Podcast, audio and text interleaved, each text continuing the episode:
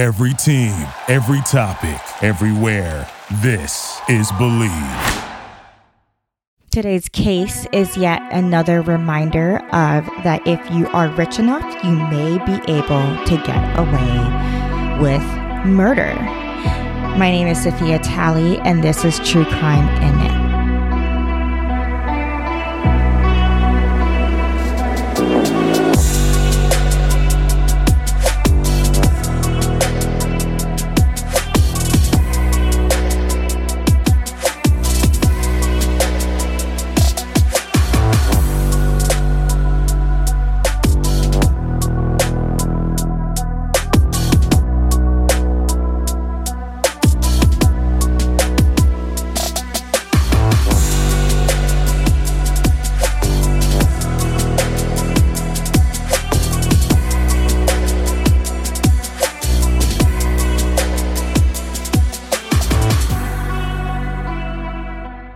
So today I am sipping some white wine that I put a little bit of freezer jam in the bottom of it. It looks gross. It tastes amazing. And then I am still knitting my sock that I've been knitting for the past like, I want to say like five episodes. So pretty much all season. And I exclusively knit this while I record. So I haven't really made much progress on it, but it is one of my favorite things to knit while I research and while I record episodes because then I, it I don't have to worry too much. You know what I mean? I can just knit stockinette with a little motif in the front and it's super relaxing and easy. And excuse my cat's tail. She's refusing to budge in normal cat fashion, but the show must go on and let's get on to the case. The beautiful and intelligent Rebecca Maui Zahau was born on March 15th, 1979 in what is modern day Myanmar. But back then it was called Burma. When she was young, her family moved around quite a bit. They first immigrated into Nepal and then they lived in Germany until finally settling in the United States when she was only 10 years old. Rebecca came from quite a large family, as in she had tons of brothers and sisters, and she was a really bright, friendly, vivacious girl. In 2002, she married nursing student Neil Nalepa, and she worked in the medical field as as well. She was an ophthalmic technician and so it was her job to do your like initial eye test before you saw the doctor. So she was the one blasting that air into your eye. You know what I'm talking about?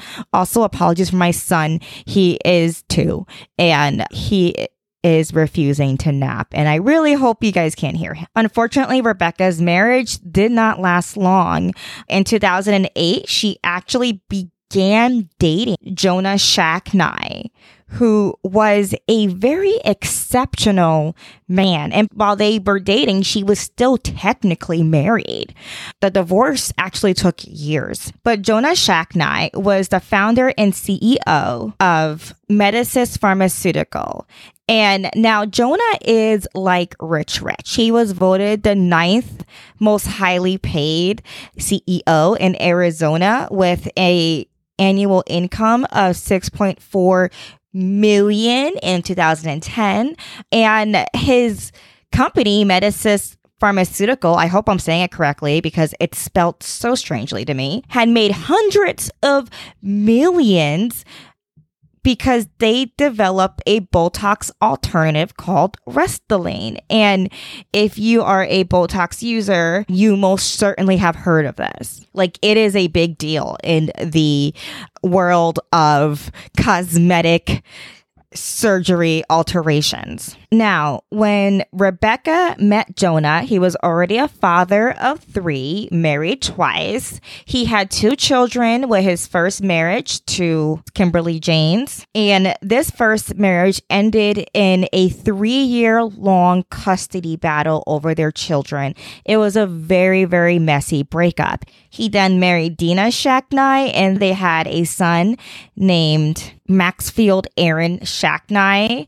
And unfortunately, this marriage also ended in a very, very messy divorce with allegations of physical and emotional and verbal abuse happening on both sides. What I read about their fights was not good. Police were called on several occasions. Usually they were called off before they got there. Jonah's finger was broken while he was being choked. She was worried that he was gonna hurt her. In fact, she's quoted as saying, I was scared of what he is capable of doing to me. End quote. So it was just an awful, violent relationship. And I just feel awful for Max, who was growing up through this time. And his parents broke up when he was around eight years old. So Jonah to me just sounds undesirable all the way around when it comes to his love life. But after his marriage ended, Jonah spent his life split between Phoenix, Arizona and the San Diego area, specifically the town of Coronado. And this is where he owned this famed speckled mansion beach house. Now, this mansion was originally built in 1910 by John D. Spreckels, and it was a wedding present to his son Claus and his new wife Ellis. Often the beach house is confused with the Spreckels mansion, which was built in 1908. And the Spreckels mansion was much bigger and much more ornate with like a marble staircase and like leather railings on the staircase and beautiful gardens. It was even designed to withstand California's earthquakes. So a lot of the times when this story is being told, it's often being told as if it's taken place on the Spreckled mansion's property when really it's taken place on the beach house. And I am 99.9% sure of that. So I just found that really interesting.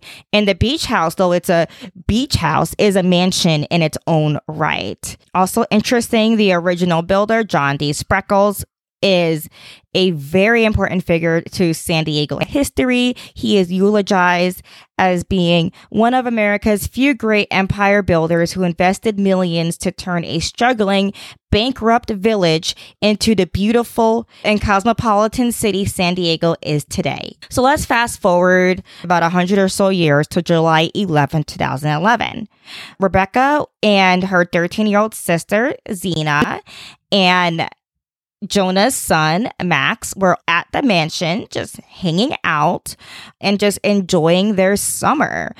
Rebecca was taking a shower on the second floor when she heard a either she couldn't tell what exactly she heard. It was either a dog barking or a loud crash. And she she was in the bathroom and she immediately darted out as soon as she could, only to find Max lying at the bottom of the stairs with his razor scooter on his leg, a few soccer balls around him, and the large ornate chandelier broken next to him. And when Rebecca found Max, he was still conscious and he was able to tell her one word Ocean. Ocean was the name of Rebecca's dog. And that was the only thing that he was able to say before falling unconscious. Rebecca screamed for her sister to dial 911. And she also called Jonah in a panic. He barely understood what she was screaming about when she called. She was so freaked out, so concerned, and he didn't quite understand what happened until he made it to the house. At the time, Jonah, by the way, was only like a couple of miles away at most the local gym. So he wasn't too far at all. And he actually got there around the same time that paramedics and police got there. When police gets there, Rebecca is just in shock and distress, but she kept saying one thing over and over again. And that was Dina is going to kill me. Dina, remember, is Max's biological mother, also Jonah's second wife. And Dina was just allegedly really mean to to Rebecca. You know, like she never tried to be civil with her. And everyone knew this. And it's kind of like, and it just reminds me of the toxic relationship that Dina and Jonah had. And just, how even after the marriage, she was still obviously, dare I say, I'm just guessing, jealous of Rebecca. Despite this, Rebecca worked really hard to serve the family any way that she possibly could during this tragic time. When Max was rushed to the hospital, they first assumed that he actually suffered a heart attack from his fall because he was having some like neurological issues. But then doctors realized upon a closer examination that he suffered some spinal cord injuries that affected his breathing. And so not enough oxygen was getting to Max's brain. Max spent the following day in the hospital fighting for his life. While Max was in the hospital, Rebecca was just frantically trying to help this family that was now in what I like to call the early grief process. Max was very much still alive, but it just was not looking good. And so his family was flying in to see him while he was in the hospital. And Rebecca was the one picking up family from the airport to take them to where they were staying and to shuttle them to the hospital, really doing a lot of legwork while Jonah sat by his son's side. Rebecca picked up Nina, who is Dina's twin sister, the ex wife that hates her, and she also picked up Adam, who was Jonah's brother. That night, Rebecca, Jonah, Adam, and a friend actually went out to dinner at this downtown seafood spot.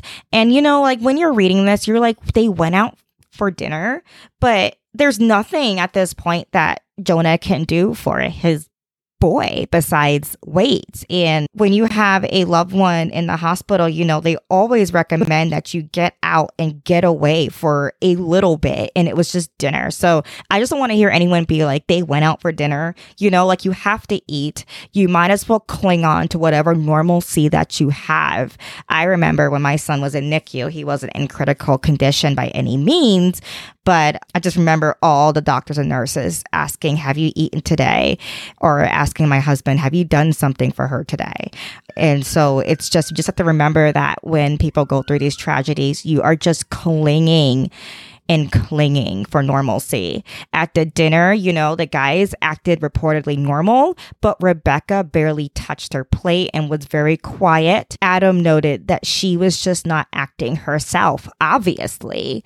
Also, earlier, when she picked up Nina, Dina's sister from the airport, Nina was just felt like she was just acting so weird. She only met Rebecca once and already Rebecca was hugging her and saying, I'm so happy that you're here. And just, just understandably in a very fragile state. I don't know why Nina thought that Rebecca was acting weird. To me, that whole interaction is very normal when you are mourning an accident. That night after dinner, Jonah went back to the hospital to sit by his son's bed with his ex wife Dina, and Rebecca and Adam returned back to the Spreckle Mansion beach house. Rebecca was staying inside. She had a room at the mansion, and Adam had agreed to stay at the beach house. Why? I don't know. There was enough bedrooms for him I don't know if that's just what rich people do with their guests, put them in a whole different house.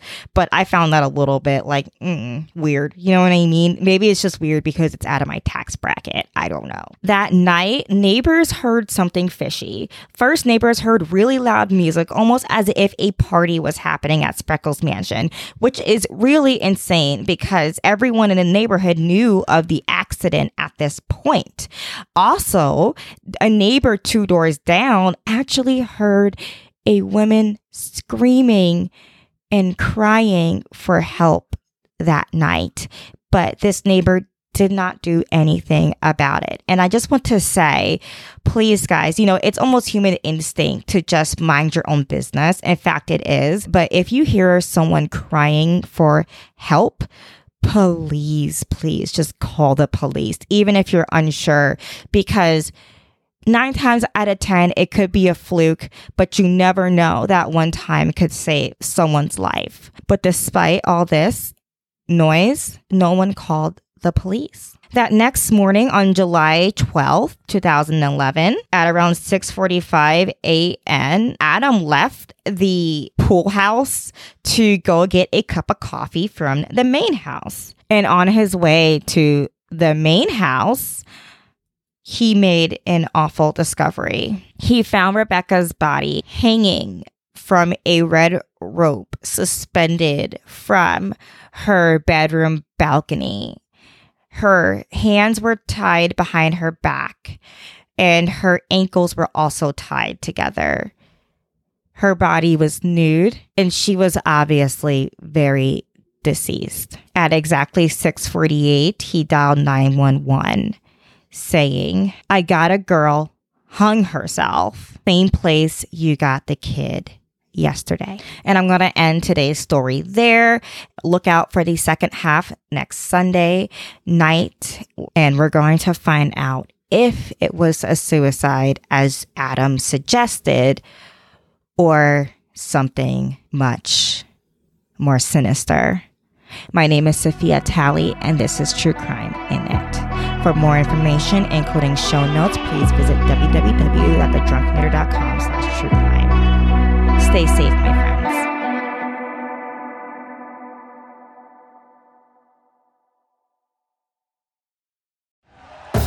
Thank you for listening to Bleav. You can show support to your host by subscribing to the show and giving us a five star rating on your preferred platform. Check us out at Bleav.com and search for B L E A V on YouTube.